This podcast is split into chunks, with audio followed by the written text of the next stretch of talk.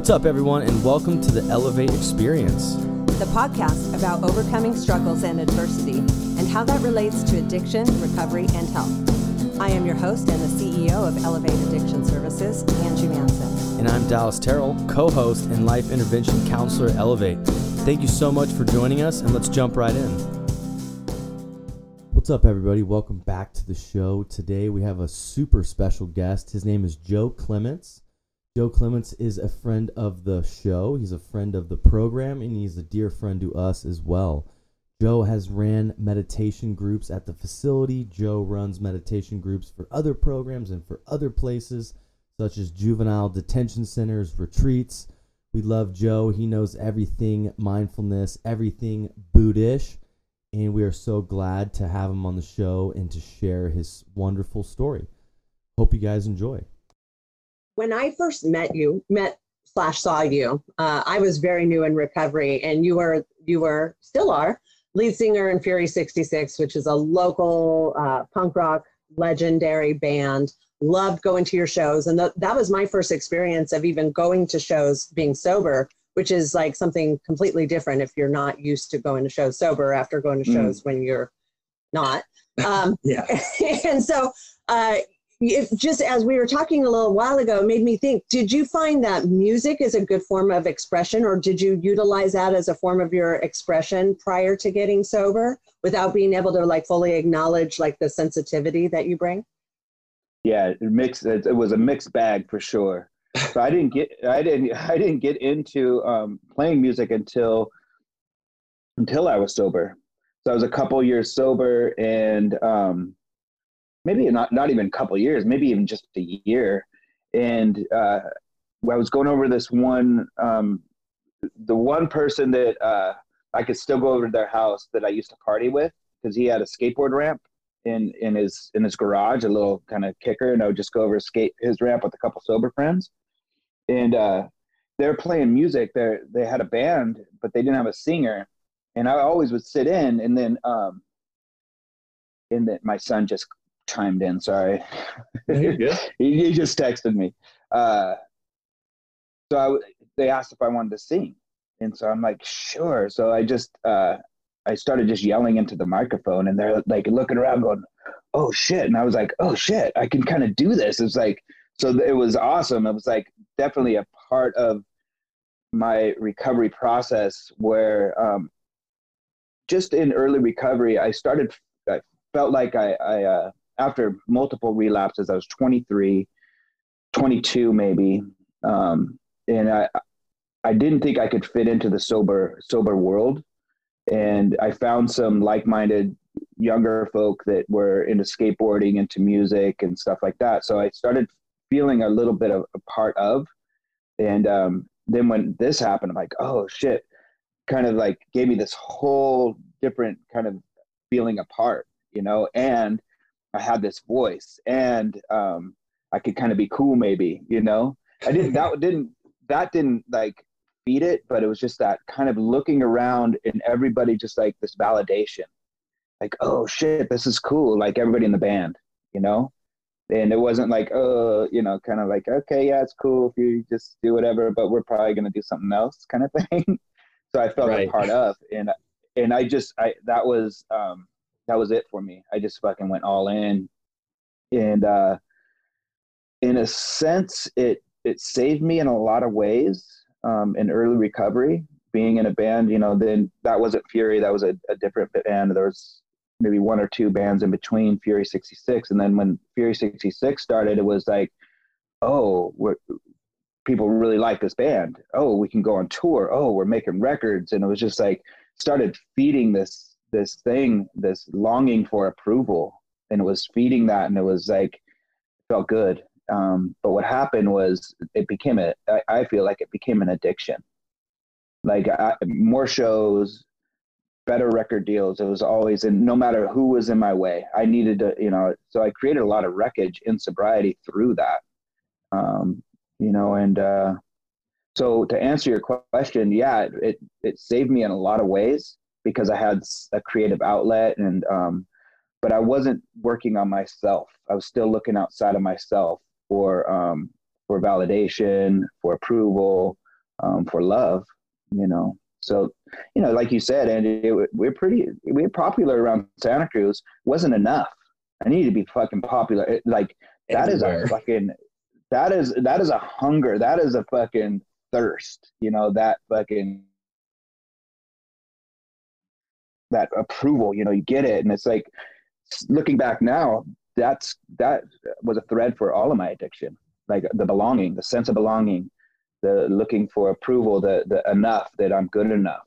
Um, the it, you know, it helped my self esteem, all that kind of stuff. But it was a lot of ways it was false. Um, I didn't have any. Uh, there was there was no foundation to to go with that, you know. So um, yeah. So really, what happened when Fury '66 and the popularity kind of went away? They broke up. That band broke up, and you know, I tried a bunch of different stuff, but it just you know, I was I was uh, banging cottons basically. You know, I wasn't getting uh, that high that I wanted, and uh, I, I relapsed. I was you know? banging cottons. that was a good. That was a good analogy, dude. so you know that you know definitely, but now today, it's um, such a big part of my life, but in a different way. Music is a part of my life. Fury's not there anymore, and that's that's that's a good thing. That's okay.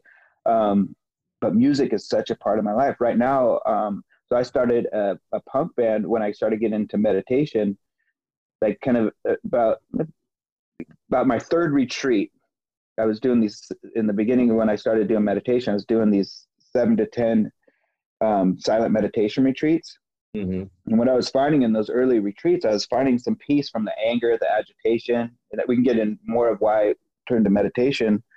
Yeah. But um, what was coming to my mind a lot was lyrics, was all these songs, and uh, it was kind of these transformative kind of my process. When I write lyrics, it's totally like uh, I wear my emotions on my sleeve, kind of stuff. So you know, I was getting some out of the retreats, but mostly I was getting all these lyrics. so I was just thinking about songs the whole time.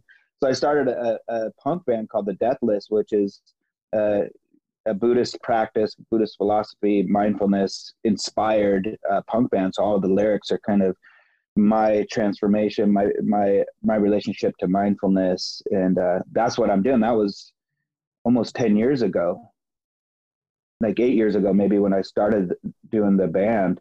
And it's just my own songs. It's just me writing the stuff, getting different musicians to play, and um, I'm putting out my second EP.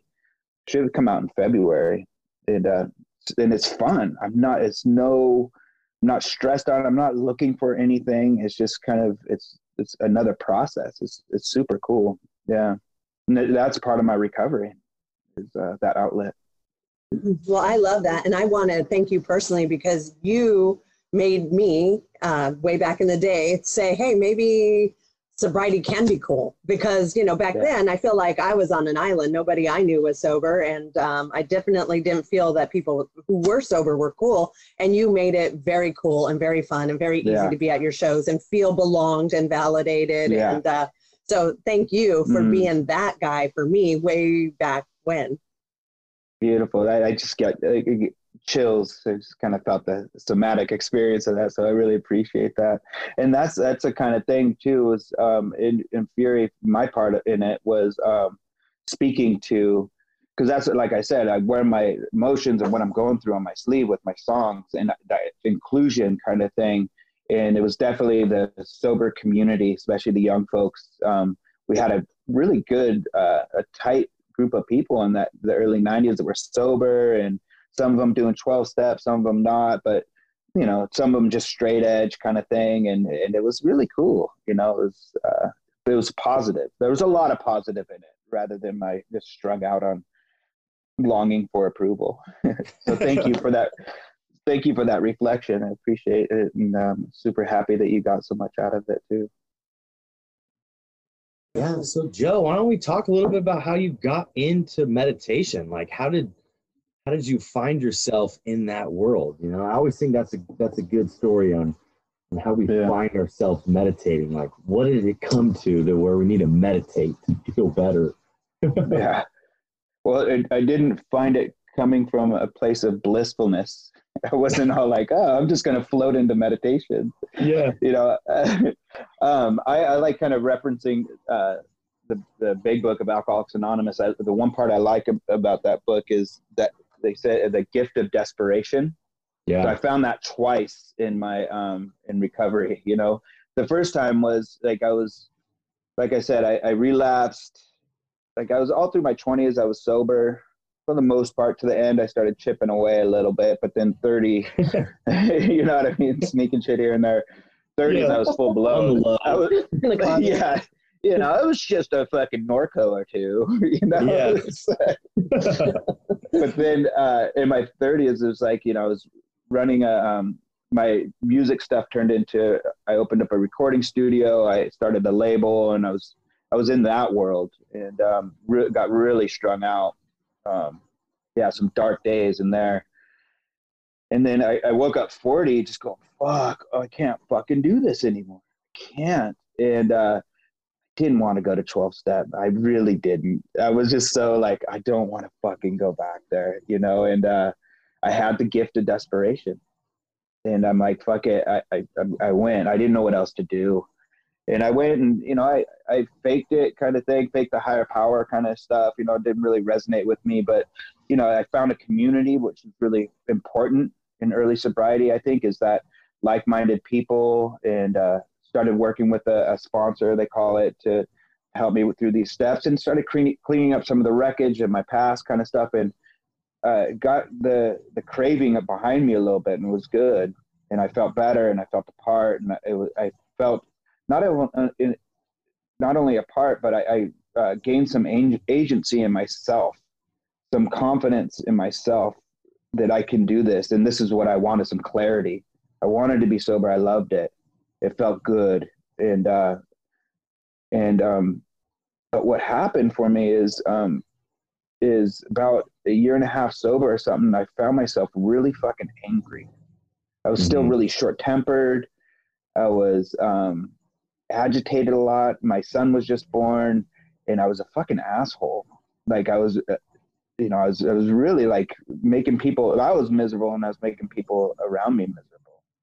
And I didn't know what the fuck to do because I didn't want to get loaded. I knew that that would just give me a temporary fucking kind of thing, and this I, I just didn't know. And I, I remember sitting in my car, and um, you know, suicidal thoughts never came to my mind, but the closest I came was just like thinking of my family and my people around me that I was just I was fucking bummed. I didn't know I couldn't I didn't know how I was going to get out of it, and um, and I just go they're better off without me. I remember just really thinking that, and it was like it was so true. They're better off without me. There's yeah. I'm just a poison. I'm poison, and that was scary for me. I didn't know. I never thought that way before, and I didn't know what that looked like. I didn't know, you know, and I didn't. I was scared to even fantasize what "They're Better Off Without Me" was. was like, oh shit. right. And, uh, a good friend of mine, Noah Noah Levine, wrote Dharma Punks and started Refuge Recovery. He he was he was been in recovery since shit. He was 18, and I was still doing my shit. And he helped me in the beginning when I first got sober. Um, but he's he he yeah he he started meditating and writing books, and that was a part of his life, part of his recovery. And he was always trying to get me to meditate, but I'm like, um, nah, man, that's not that's not for me. I can't stop my yeah. mind from thinking, and that's some fucking hippie shit, and I can't tie my legs in a knot. I had every fucking excuse, right? And uh, you know, I think I had that gift of desperation again. You know, I'm like, all right, dude, what's up with this meditation stuff? And um, you know, I went to one of his his classes down at down in Big Sur, and you know, he made it easy where I didn't have to tie my legs in a knot, you know, and and uh, he really explained it to me where it, was, it wasn't about stopping my mind from thinking. There's no fucking way you can stop your mind from thinking. That's what the mind does. But we can uh, we can we can develop a different relationship to the mind, to the heart, and uh, so you know, and, and laid it out easy. And it's like basically just know when you're breathing in, know when you're breathing out. That's all you need to do. Feel your feet on the floor, feel your ass in the seat, look around um, when the mind's doing its crazy shit. and I did that, and I found I just in that first. I remember I was just going to be there for a day. He was doing a weekend thing. Him and another friend of mine, uh, Vinny Ferraro, and um, I was just going to stay for the day, just kind of hang out. And I remember finding a little bit of peace within like a breath or two. And I'm like, oh, holy shit. Okay. And then instantly the judgment came in. Yeah, but remember, blah, blah, blah, blah, blah all the shit I need to be pissed off about. And okay, come back. And, you know, beautiful place down in Big Sur. So it was like, it was, I could look around and settle my nervous system. My nervous system started settling just from like bringing my attention back in. And, uh, I ended up staying the whole weekend. and I, I found a little bit of relief and I'm like, fuck, I want more of this shit. And I'm a good junkie, right? I want to feel better. I want to feel better right now. So I signed up, man. I, I was every retreat and good, lucky enough, both of my friends were leading retreats, a lot of them. Um, and uh, so I got to just kind of be their roadie and just kind of went to all these retreats. Like it's going like every other month. I was doing like 10 day silent retreats for the first five years, I think, of, of my practice. And uh, what I learned is it was nothing outside of myself. Um, nothing outside of myself was gonna fucking heal me, or or it was just going inward. And eventually, I started getting into, um, you know, not just seeing the thoughts, seeing the emotions, not just calming my nervous system. It was like I said earlier, it's like the the transformative piece of my practice was learning to be with these emotions and these thoughts with a different relationship it, with a different relationship different different view on them with uh, letting them rise and pass. And the key part is is uh, is nurturing them being with that part of me um, that part of me that just wanted a fucking big hug that part of me that just wanted to ask how are you feeling through this? You know like i said like nine years old eight years old when shit was fucking going down it was never asked how i was doing. It was like oh what are you fucking crying about? I'm going through all this shit or whatever, you know, it was my shit was always dismissed. And so that part of me was still in there, just longing for approval, for, you know, for attention.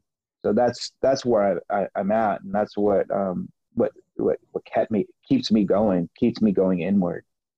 Yeah. Wow. Yeah. So, I mean, dude, that's, that's kind of crazy. That's a long time of meditating, 10 day retreats and, you kind of like went on a tour of meditation. Like, it's like if you were in the band, you know, I love that. I did, I did, yeah. And that's how it felt in the early, early days of, um, I found a, you know, and I, I feel that's a big part of like, um, people experiencing addiction is that, um, that longing for, uh, um, you know, belonging, right. just wanting some place to belong you know, and I found a, a community of uh, like-minded people in, in, in meditation and mindfulness. Um, uh, you know, they weren't hippie, hippie. You know, I keep saying hippie. Like, the more I go inward, I, I, I'm finding my inner hippie or whatever that you call it. You know, my it's like I will fucking hug a tree, put my hand in dirt in a fucking minute. I, yeah. I'm fucking connected. I am in. But anyway, I found it. Uh, found a, like-minded community. They listen to people that listen to punk or whatever, you know, skateboarded and were into still had, you know, didn't have to change their whole life. They were just changing the way they looked at their thoughts and their emotions. And uh, that felt really good. Um, you know, and I, I, I think five years, but I was five years sober and meditation was my practice. Meditation is my recovery. Like I was all in. Mm-hmm. And that's when uh, another one of my friends, Micah Anderson, uh, he was and still is um, running uh, a, a, nonprofit called Mind Body Awareness Project, and it takes mindfulness and emotional awareness um, skills to teens in juvenile halls. And uh, wow, Noah Noah founded it a long time ago 20 years ago, and and uh, Vinny and Micah started kind of taking it over, and Micah was the the main person with it, and um, I started wanting to do that. I was after an India trip. I went to India with these three. These were like my my three wise men kind of thing, you know. And uh, right, went to India, and I got, and uh, so it was suggested, it was recommended. Why don't you come teach this stuff with us? I'm like, that sounds great. So started doing that, and then another friend of mine, Dave Smith, was um, he was doing some refuge recovery stuff. He was one of the founders of Refuge Recovery, and uh, he was getting asked um, to come to all these rehabs, and he got asked to go to uh, uh, the camp up here, and um, he goes, "Just come with me, come check, you know, just kind of tell them what refuge is about." And I did, and they're asking him to do groups up there, and he was he was from LA at the time. He's, "I can't, but Joe can." And I'm like, "What the fuck?" like, oh man, so it was just got you. all all this stuff just kind of you know and so i started teaching mindfulness. I started teaching you know in rehabs and uh in juvenile hall and that's kind of how i just started started doing it. And um yeah beautiful way it's just a like natural kind of process that that's been happening. Super cool. Well, we definitely miss you being able to come up to the center and work with our clients and staff. Um, we were fortunate enough to reconnect a few years ago after uh, we we did a modality conference, and um, yeah and and I miss having you up there. You add, and and I'm just going to say this: you add the coolness to meditation. Our clients respond so well to it, and so do our staff. You've made you know meditation and recovery cool in this realm as well. Yeah, that, yeah, like so much appreciation for Elevate too. It's like like I was saying earlier, before when we were off the record, Dallas, when we weren't Yeah, recording. That's my fault.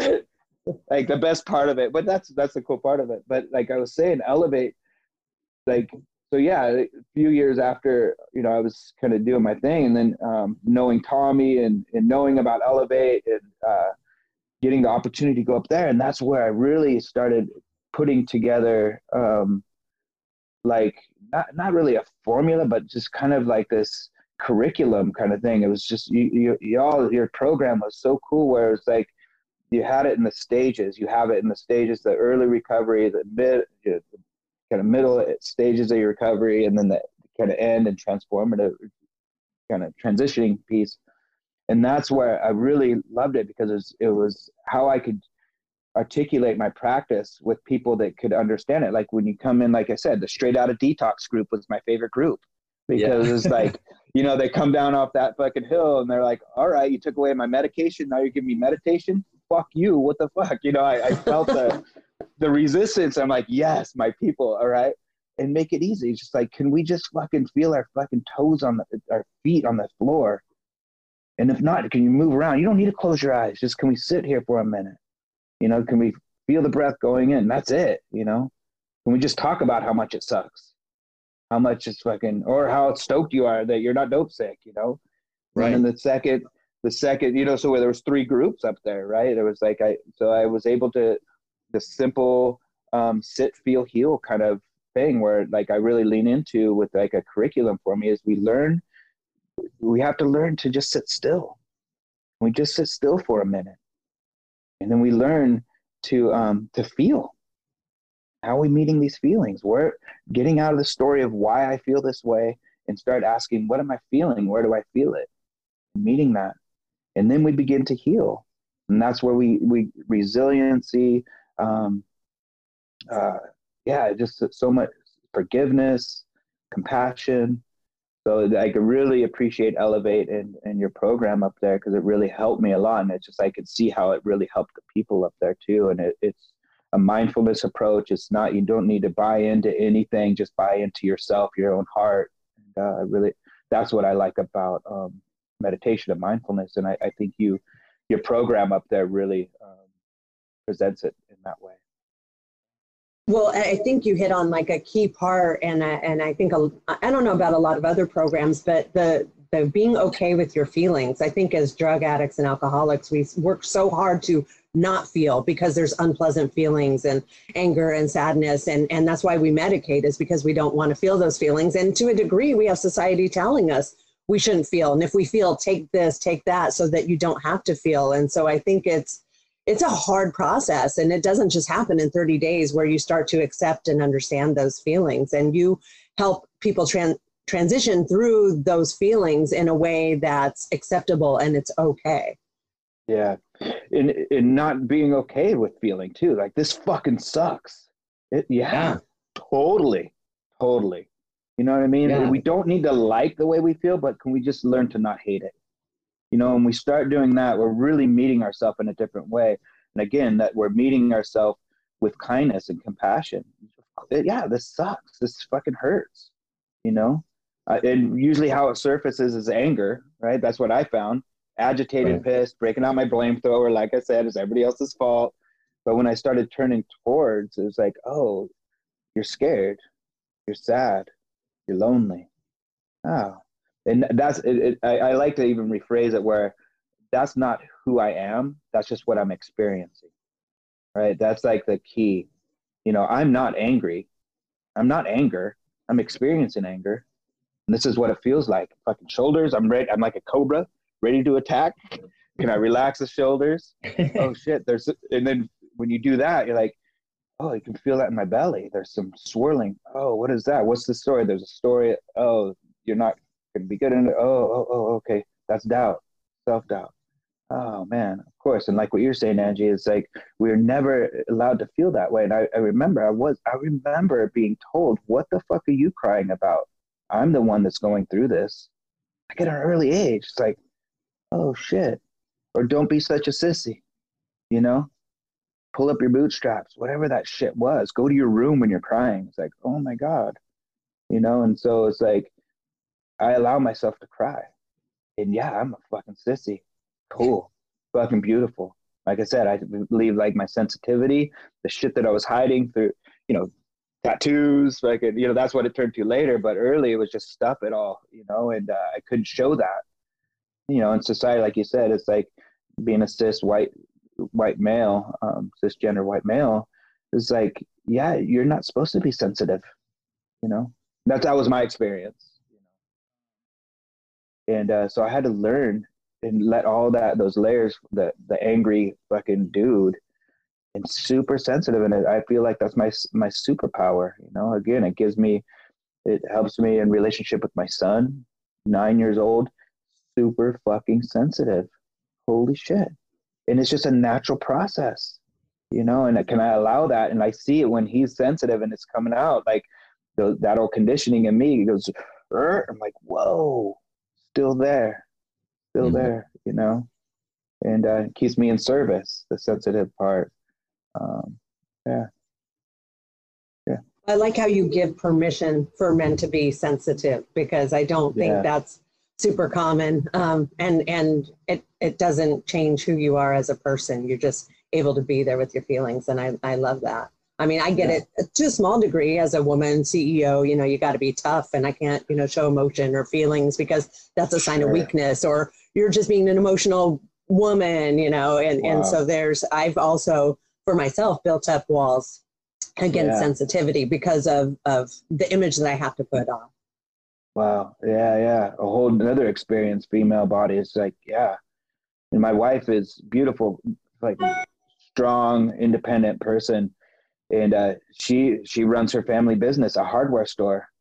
And I, I I just ask her all the time. I try to be curious, like uh, how her experience has been in there, and it's just such having to fucking prove herself as a woman so many so many times. And I'm just like, damn. So I try my best not to have her try to prove her herself in the household. She wears the pants. She's, you know, she's, you know, what does mom say? You know, it's like that's the dynamic here, you know. But yeah, that's, that's kind of easy for you though. You're like, ah, go ask mom, go ask mom. yeah, you never have to really. be the bad I mean, guy. It's like, yeah, it's, yeah, whatever mom oh, says. no, no, no, no. That's that's not necessarily true. I am mom's more lenient with with Echo on that kind of stuff. I'm more, uh, you know, I, I'm with him all the time, you know. But I I find that it's like more of like how the household is ran and stuff. I don't know. We're pretty we're pretty democratic in this household, so it's that but just like I never want to, you know, and I, still do this this uh, toxic masculinity kind of stuff. It's just so conditioned in me; it, will just come out. So I got to ask her sometimes: Have you experienced any, you know, uh, any toxic toxic toxic masculinity from me, or whatever, patriarch, whatever, you know? So I can see those blind sides. I, I want to ask, you know, um, and we can have good conversations around it. Yeah, absolutely. Joe, my question for you too, man, was like, what was because when you were talking about getting into like teaching meditation and like giving classes or providing it to people, what what if there was anything what shifted from like your own practice from now like delivering it to other people? Like, was there some big takeaways from like doing your own thing to then like teaching others how to do it? And what was like that that shift in you, if there was one? Good question. Um,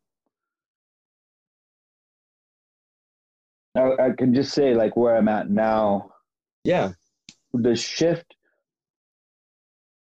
the shift in the beginning what uh, was what happened is is it um it kind of uh ignited that um kind of the same thing with the band kind of stuff because i have this old this old wound this this wound uh, this core wound of um wanting to be the best wanting to right. be liked want you know so i started seeing myself within this community of of teachers or whatever when I was doing training and stuff and like comparing and othering and all this kind of stuff. So it got really, it got kind of fucked up. And what happened for me too is I just, I want more. So I was just taking like when I was working at Elevate, um, when I was bringing groups up there, I was doing like 10 groups a week or more. So what happened was I was um, and it felt good because it's you know it's like helping people out and it's just you know basically just uh, modeling something that that my experience to them and my experience of this practice. So there was a lot of gratification in it a lot of validation in it. But what happened was I, I wasn't putting on my own oxygen mask. You know what i mean? That analogy of the plane has turbulence. So i was just like go go go you know and it felt good but i was fucking getting that compassion burnout, that burnout where it's like, I just wasn't, I had to really step back, you know, and, and it was almost a blessing when um, so much shit happened in this last year. It's fucked up and would never want it to happen again because I would rather be up at Elevate and be, you know, three of the groups that I do a week, four of the groups. Right. But it was, it gave me uh, time to, you know, it was scary, but it was like, cause my, the first fear is like i'm gonna be left behind that i'm not gonna everybody's gonna forget about i'm you know it's like i'm not mm. good enough i'm not worthy you know all i had were these things. I had groups. If i had groups then i had this kind of you know validation or whatever. Started stripping that away. I was like oh super scary you know? And i whittled down my groups to like um, right now i do uh, well, I'm doing, I feel like I went in this whole trans, transition kind of piece, but I was down to like maybe three groups a week from 10. And I, I uh, have privileged enough where, like I said, my wife is the, the earner of the house mostly. So, you know, we are struggling a little bit, but um, I just took time to go in, put on my oxygen mask and see that, that my relationship to wanting more, even the groups, being the best teacher, what what kind of self-help things do I need to do to really have all this stuff? And it was nothing. It was how can I just listen to that voice that still was like, look at me, look at me, approve me, you know? Um, so I went inward. I like my practice now. Um, uh, it's been heavy, and even like you know the fires up here, um, you know in Ben mm-hmm. Lomond, Boulder Creek, like the fires got close. We got evacuated this last year, and I had that thought of like, what if it all burns down? House, my studio, everything's gone, and my family was safe, so that was a good thing. But the thought was like, killer, good. Simplicity came to my mind. I want simplicity. That's what, always what I've longed for. In a band, the band, in the you know when I was in my twenties, all I really longed for really was being in a band that toured and hopefully people like us living by the beach and driving the El Camino. And I had that and I loved it, you know. But then when stoked. that was gone, that was super stoked. But when I was gone, it's like, oh, maybe I need to be married. Maybe I have to have the house and family and all this kind of stuff. And I, no one ever told me I needed that, but there was something like I was looking around. That's, and I dismissed that in my early 20s, but I started longing for that. Like, and that I put all these expectations on my wife, on what I had, and it's like, and it went over into meditation, this career kind of thing. And so when I stripped that all back, it's like, that's not what I want. I'm in this for service to myself and others. That is so, you know, our house didn't burn down, thankfully, you know. Um, and and I had to not let go of that dream of simplicity and getting in my van and just fucking going on the road because that's what I wanted to do. I'm like, maybe that's it. Yeah, there's your out. It, Let's do it. yeah, exactly. You know, and, and it was fucking close, and I stayed close with, uh, you know, my mentors and my friends. They're like, this is what they they could ask me questions. Didn't tell me, no, you can't do that. Just like ask me questions, like what's going on here, you know? And I could I could see that. Oh, yeah, I was just caught up in this fucking um, these expectations that were just from an old wound. And can I be with that that little kid that that wants approval still? And uh, so that's I, I just started going inward, starting doing um, different kinds of therapy. This uh, called somatic experiencing therapy, Hakomi, like for personally for me. So Yeah. like got like this hippie part of me, like doing this energy work that Roxanne turned me on to. Like it's really like I feel like our whole story just lives in the body. Like if we can be that and we can be with that, it's fucking huge. That fucking tightness in the chest, the swirling in the belly, the mindfulness of where the emotions live in the body. Because the stories aren't aren't real. That's not what's happening. That is the past, the future. But what's happening is there is a fucking there's an emotional response that's happening in, in inside here, and that's where we tighten up around and try to get rid of. So you soften, and we soften around that.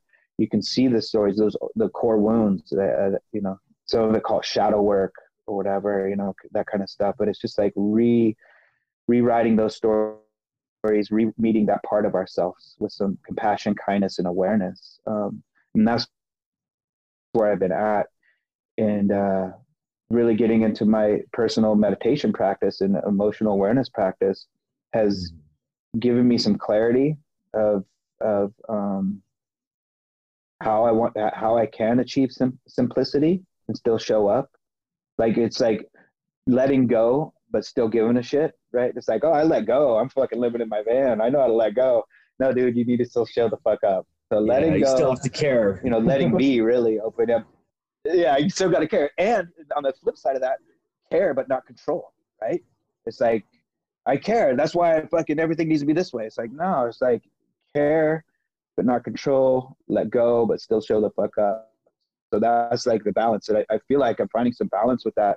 And, uh, in the last you know month or so I've different more I've, I've been able to take on a couple more groups and uh, the zoom thing has been really good for uh, people one-to-one people that i work with in, in a lot of different rehabs are from all over the country all over the world. So it gives them opportunity to um, to work with me one-to-one and i, I feel more um, uh, coming from a, a, a grounded place now. That's what what it looks like. I don't even know if that answers your question, but uh, that's it And always then back to my own practice. You know, it has to. It has to. You know, um, but I forget about that. It's like a carpenter fucking going home and working on their own house. Yeah. Fuck that. You know, It's a hassle. so it's like I've done groups all day, Netflix and fucking whatever. You know, I ain't meditating. I already fucking taught meditation. You know, but yeah, I teach it. Yeah, you got your sits in with Yeah. the group. It's good. You're fine. nope, nope. And knowing when uh, to binge out on Netflix is totally fucking okay too. You know, like so there's balance. So balance yeah no that was a that was a beautiful answer joe i think there was a bunch of takeaways in there and one thing that you said that i wanted to highlight was how you were talking about you know without the band or without the groups or without you know my van or my house like if i didn't have these things who would i be? Mm-hmm. And just that concept or that idea shows up for so many people. Like who am i if i don't have these things? And what i heard you say was every time that you identified with that thought it was like let's go inside you know? Like it was this call to to action to see what's going on inside you and that's who you really are and you Mm. don't need the house or the band or the job or the this to be you it that, that's what i heard you say and i, I kind of yeah, just wanted to highlight that because that's so important in yeah, our lives in recovery, right? If I'm not a drug addict, who am I? If I don't Yeah. have these drugs, who am I? And if I'm not sober right now, for me, it's like I think about if I relapsed, if I didn't have this job or this podcast or my recovery, who would I be? Like on that other end too. And that's just a weird space or question to to kind of sit with. yeah.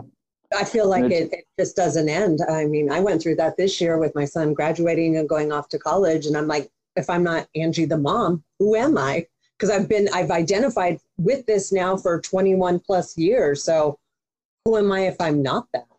It's Yeah. definitely a lifelong process. Yeah, for sure. And I think it's a it's an important piece to for me to learn appreciation too. Like appreciate the the joy and the happiness that I experience without clinging to it. Right? Where it's like Of course. that's not who I am. So first asking the questions uh, like I found like um I started seeing who and what I'm not. Not that. I'm not that thought. I'm not that emotion. I'm experiencing that. That's what I'm experiencing. And even like, yeah, not having the house or the da da da, the band, that kind of stuff is like, you know, for me, I'm so black and white where it's like, it's either like, so I live in the absolute. And I think as, as, you know, it's all of us, we live in, we want absolute. This is what, what this is what I do. This is what I am. Cool. Always. cool. There's Yeah. so there's so many nuances, so it's hard to stay within that gray area, that gray, right? Where I can experience and I, I can experience all this stuff, but it's not. I can not I don't have to identify as that, you know. And it doesn't mean that I don't like it in a dismissive kind of way because it can get really dismissive, like Right. no attachment. You know, we're all fucking floating particles in the universe, and yeah, maybe so. Ultimately, yeah, probably. But relatively, there's conditions. How I'm perceived in this body is different than someone else's perceived. You know, what I have um, is fucking great. But it's not like I don't have to. It's it's letting go of striving for more and just allowing to to to experience what I'm experiencing. And like you're saying, Angie, like I I, I fucking like through all this, especially this last year, it's like such a blessing and a curse, but it was like I was fucking depressed as hell. Waking up like with those those early recovery thoughts of I'm not good enough. I just didn't want to get out of bed. How am I even gonna do this shit? And instead of pushing that shit away, I I, I, was with it. And it wasn't easy. It's not like I, I was like, oh, you just need to sit with this shit. It was like, fuck this, It wasn't that beautiful, huh? I want to feel better, you know, and uh, but ultimately, yeah, it's like, ouch, fucking ouch, ouch, you know. And like I said, like my life is fucking great. I got everything. Eh, fucking very privileged life, but those old core wounds were fucking hindering any part of me that could really experience my life to the fullest and keep me in in the the career that I love is service. It was keeping me from that even. I couldn't it was I would show up still, but it was just like, oh you know. Uh, Yeah. Wow. No, that's huge, man. I think I think I love what you said too of like the who are you, who are we not, you know? yeah. And and so what it leaves me with, and maybe this is kind of like something we could give to the audience where it's like or whoever is listening, if anybody, just kidding. Um They're listening, bro. They're listening. yeah, they're listening. Yeah. So that was that was my self-talk, if anyone's even listening. But right, yeah, yeah, yep. See? no, but it's like, okay, so if we know if we know we are not these things and we know who we are not, how do we practice getting closer to who we are? And like what does that process look like? Maybe maybe for you, Joe, what did that like actionable, like what did that actually look like during maybe this last year? it looks like just taking time to pause and ask those questions i feel like um like i said even like the the you know we we so we so identify with our emotions i'm angry i'm anxious i'm depressed Yeah. it's not who we truly are that shit is is is transient it's uh ephemeral it comes and goes those uh those those thoughts those emotions come and go but it can't be who i truly am so it's we're experiencing that, not dismissing them either. Not in it is what it is. The is what it is kind of is a trap. It is what it is. Yeah, that shit's still fucking there. So it's like um, first just asking those questions like um, and know how we're experiencing it. I'm experiencing anger and usually we can feel it in the body or so in, in meditation practice it's like just taking like not even on the cushion. If we get on the cushion for a long time cool but noticing when we're agitated how's the body responding? Shoulders for me hands are tight or there's worry there's doubt it's in the belly and kind of meeting that with the breath feeling the feet. What is what is not angry right now? Oh my feet aren't really angry angry. Feet are chilling you know whatever. Yeah. you know uh, hands are soft okay? Looking around relaxing our nervous system. So we start let that's how we say i'm not that. Not that. And what we start doing is is the our natural response i feel is all of our natural response is really compassion and all compassion is just being with what is so i'm being with the anger being with the, the sadness and not dismissing it not dismissing it it fucking hurts and if we need to make a move with something then we come from a, a place of, of clarity and agency where we're not just reacting we're responding you know, sometimes the hurt is like somebody really fucked us over or did something very harmful. So then we're coming in a place we're not just stuffing it or reacting what they did to us. We're responding from uh, not a wounded heart.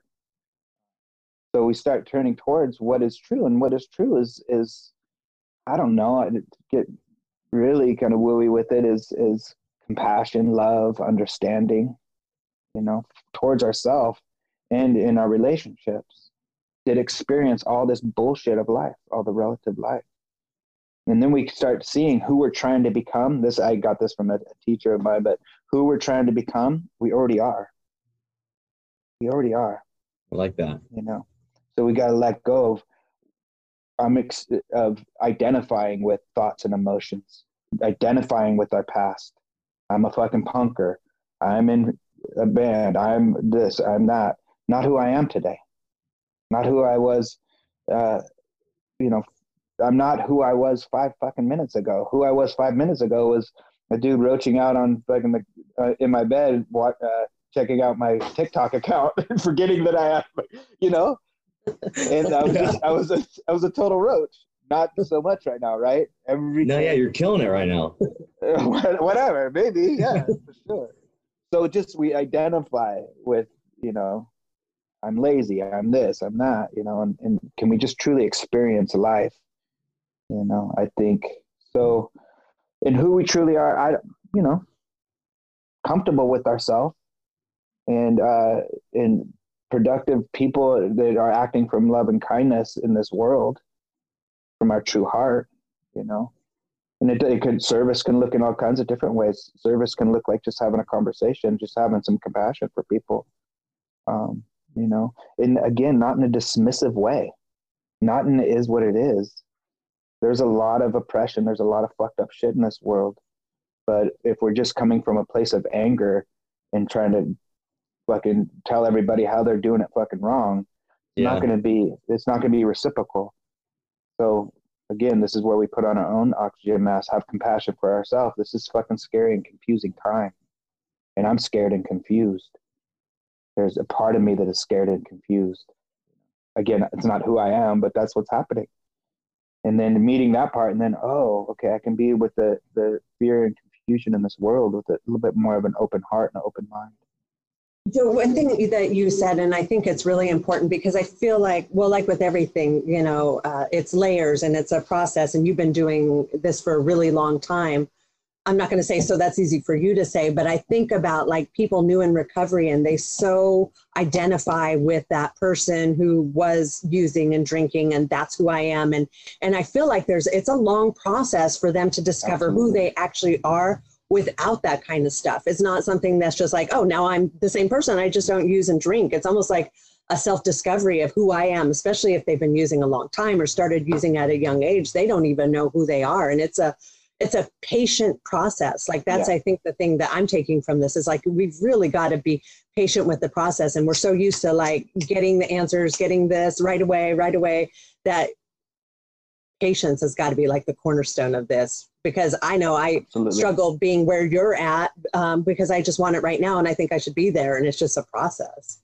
It's a total process. Yeah. And just being awake to it, that it is a process and meeting ourselves right where we're at on the process. That's the huge part is like, like I said, like take it back to elevate and just the early stages of right out of detox kind of thing and offering mindfulness in a way where it's just, can we just fucking chill for a moment? Can we just, and can we acknowledge that it's fucking difficult or acknowledge that it's that it's that it feels good not to be fucking dope sick right now. You know, meeting ourselves right where we're at, whether it's one breath or two breaths of ease, you know, and we can build on that. We can build on that. But we, it, what I like about mindfulness, it, it keeps us in action. It's not just like, oh, I'm gonna sit in Joe's meditation group, um, and I'm gonna fucking be totally enlightened. No, you gotta t- take it from the seat to the street. How are you? how you feel how are you checking in with yourself when you you're feeling triggered or whatever can you pause you know and the more we pause the more we sit on the on the cushion on the seat the more longer meditation all that shit those stuff that relaxes us the stuff that we've been searching for those the dopamine hits and all that kind of shit it naturally fucking happens.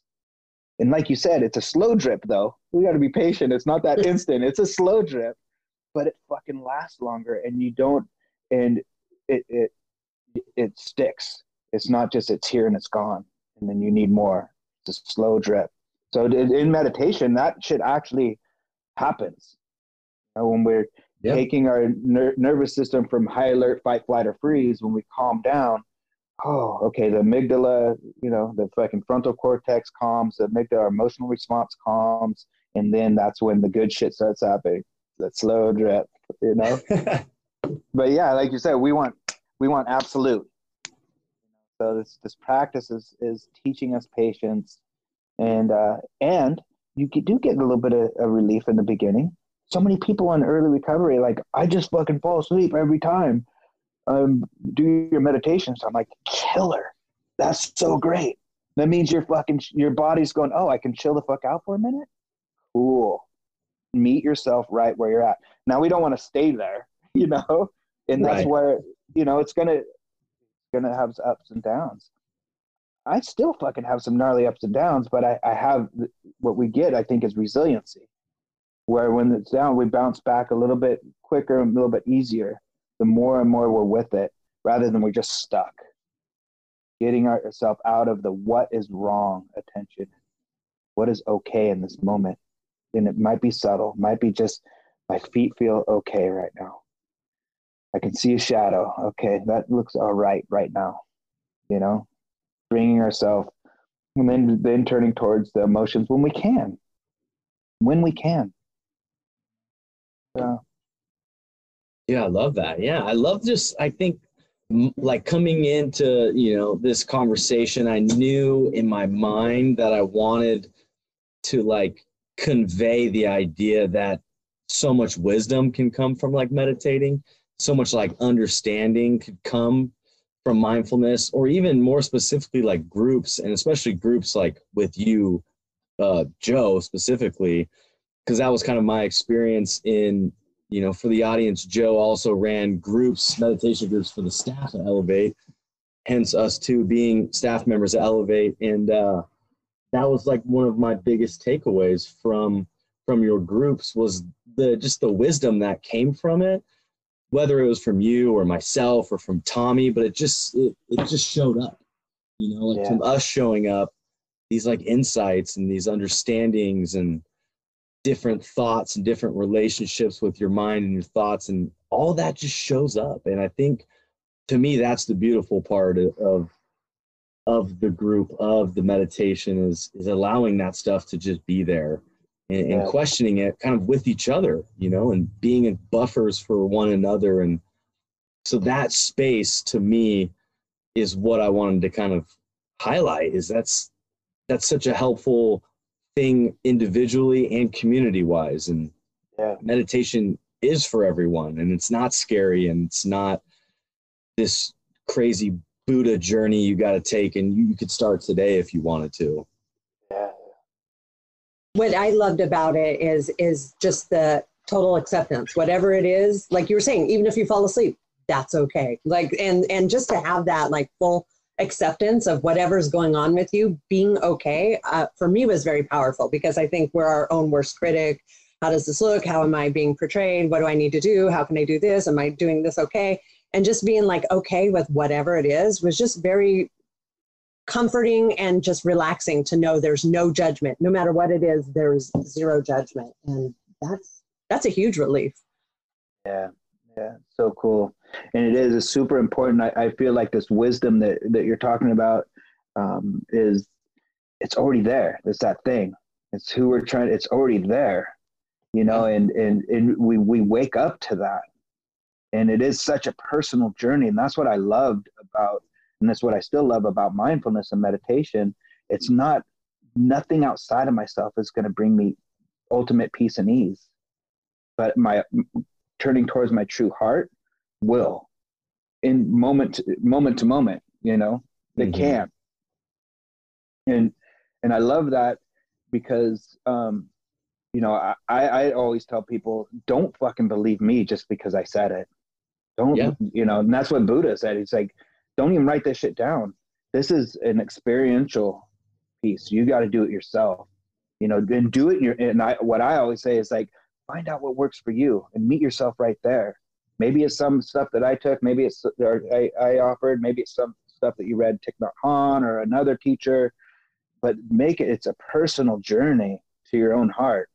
And but but it, what I like about the practice, and you don't need to be a, I always say you don't need to be a Buddhist to do this, mm-hmm. it, but it lays out these foundational tools that uh, give you a path to your heart. You know, so ultimately we can stand on our own and wake up to our own wisdom, and doing it in a group is so fucking powerful. Like-minded yeah. people, especially for people in recovery, like-minded people to support each other to if nothing else to wake up from that meditation like and talk about that fucking hallucination we just went through for 30 minutes you know? Holy shit yeah. you know how many times? And like if we are talking to somebody that doesn't meditate they're like what the fuck? Like i would come home from retreat and like i'd be so fucking blissed out sometimes and try to talk to my wife about what i experienced and she's not a meditator and she's like the fuck they give you on that retreat? You know it's like what kind of retreat were you on, bro? it's like, yeah. oh yeah. So having people, just like you're in a, a, recovery group, where you know you're talking to people about like, fuck, I just feel like shooting dope today, you know, and it's like they're going, yeah, I felt like that way before too, and this is what I did. If I went to talk to my wife about, oh, I feel like shooting dope today, so what the fuck? You better not, you know, just kind of judge me.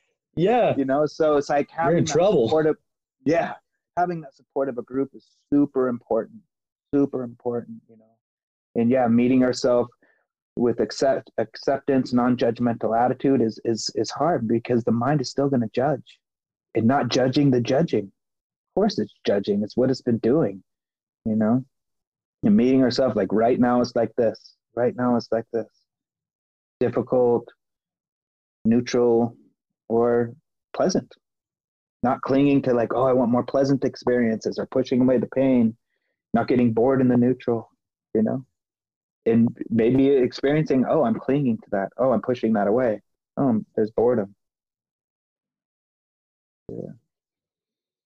Yeah. Well, I feel, uh, I definitely feel like I want to meditate with Joe. I know. I miss it. it. Yeah. You can. Do it. You can. You can. We're doing Roxanne and I are doing a, a group every Wednesday night. Oh, dude, no way. Okay, so tell yeah. us about that. Is that free yeah. to everyone? Is that a, a paid group? What is that? It's donation. It's a suggested donation, ten to twenty, but you know, put in what you can, kind of thing. You can go on to it's Eventbrite, but if you search "spiritual as fuck" or whatever um, meditation group, you'll find it. You can go on my Instagram or it's on my website. My website's the best place to get it. It's uh, josephclements.com. Gotcha. In, in, in events, it's there. You know, I also have a YouTube channel, channel called uh, Hella Meditated and I posted on my website. There's some guided meditations on there. Um, so yeah, or listen to our podcast, spiritual as fuck or whatever. And uh, yeah, this is um, I, w- I would say those are all great things that you know if we're looking for silver linings that's come out of the covid corona situation is learning to pivot and still keep creating and helping but doing it you know in the zoom world or in different ways with podcasts and things like that i, I do feel like that's been something good that's come out of all this is the ability to connect all over the world not just locally and in person Yeah. And I miss you guys too. I really. One of these days we'll we'll get it get back back up that elevator. We'll get the gang back together. Yeah, I'm down. You know I'm down. You know I'm down. I know you are. Yeah, we are too, Joe. And uh, I'll make sure to put all your links and stuff in our show notes too, so everyone can just find it super easy. Cool. That'd be great. YouTube, be great. website, meditations, events, Yep. Yeah. and then we'll get the Yeah, Joseph- together, man. Yeah, just I, and that's another thing too. It's like yeah, through like you said, the blessings around this COVID time is like yeah, I've been doing more music and putting out these these EPs. Um, Nice. Really feels feels good um, to do, and you know yeah, which ways can what ways can I put my stuff out there to to help people to be of service? You know, so just doing a YouTube channel, doing I just did my site, got it all dialed. I hate fucking that kind of self promotion shit, you know, but Uh-huh. it's you know, it's it's it's good. It's just like what what is what is in the act of service, you know. So I got my website down and it's a work in progress, but it's it has some information on there and you can sign up if you want to do one to one work with me. It's a little sign up kind of thing. Gonna ask some questions. And, uh, Yeah, and, and, it, and it does feel that way sometimes self promotion, but I think the other side of it is just reaching more people and putting yourself out there more so that you can help more. I mean, that's why we're doing this. Um, we're not professional podcasters, but anything we could do to help Yeah. more people in recovery, you know, come in or seek recovery or anything like that. That's why we, we've been doing what we've been doing too, just like with beautiful. you, is to Yeah. reach more and help more. Yeah, for sure. Feels good. feels super good. It it feels good to have conversations like this. I've definitely been missing uh, these types of conversations specifically in my life, and uh, you know, I mean, a it's really good to see you, Joe. Thanks for being on the show, man, and um, we can't wait to see you in person. And just I really uh, just appreciate you as a person and what you're doing, and I can't wait to tell you that in person one day. With a big hug. Cyber hug. Cyber hug. Yeah, with the 20 big second hug. hug, dude. Cyber hugs. Yeah, that long, uncomfortable hug with guys. Yeah, for sure. With guys, yeah, yeah. I It's not weird it. for us, but you guys get weird Sure. with each other. The best is I think it's uh twenty is it twenty second hug. Yes. That is, you you uh I think in a twenty second hug you um normalize each other's uh, emotional experience. So, but it's fucking hard to hug for twenty seconds. You'll know someone always time, taps dude. out. Somebody taps out. A out. lot of So I'm padding. like, oh no, man, no, no, no, no. I can get it with my I can get it with my son, but he counts it. He counts. I was saying I need someone to count it just to see how long that actually is. he counts. Yeah, it's it's trippy. It's twenty seconds seems like a long time. It doesn't seem like that long, but it's a long time. Yeah. I love that. Oh man. Well, it's almost eleven, Joe, dude. So we'll let you go, man. All right. Thank you so much for being on the Thank show. you. and, uh, Glad we got on. All right, guys, that's our show for today. We hope you found some value from listening. And if you did, please share with someone you know or love. You can find us on social media. We are at Elevate Addiction Services. And if you or a loved one are struggling with addiction, please call our toll free, confidential 24 hour helpline at 833 33 Sober or visit our website at elevaterehab.org.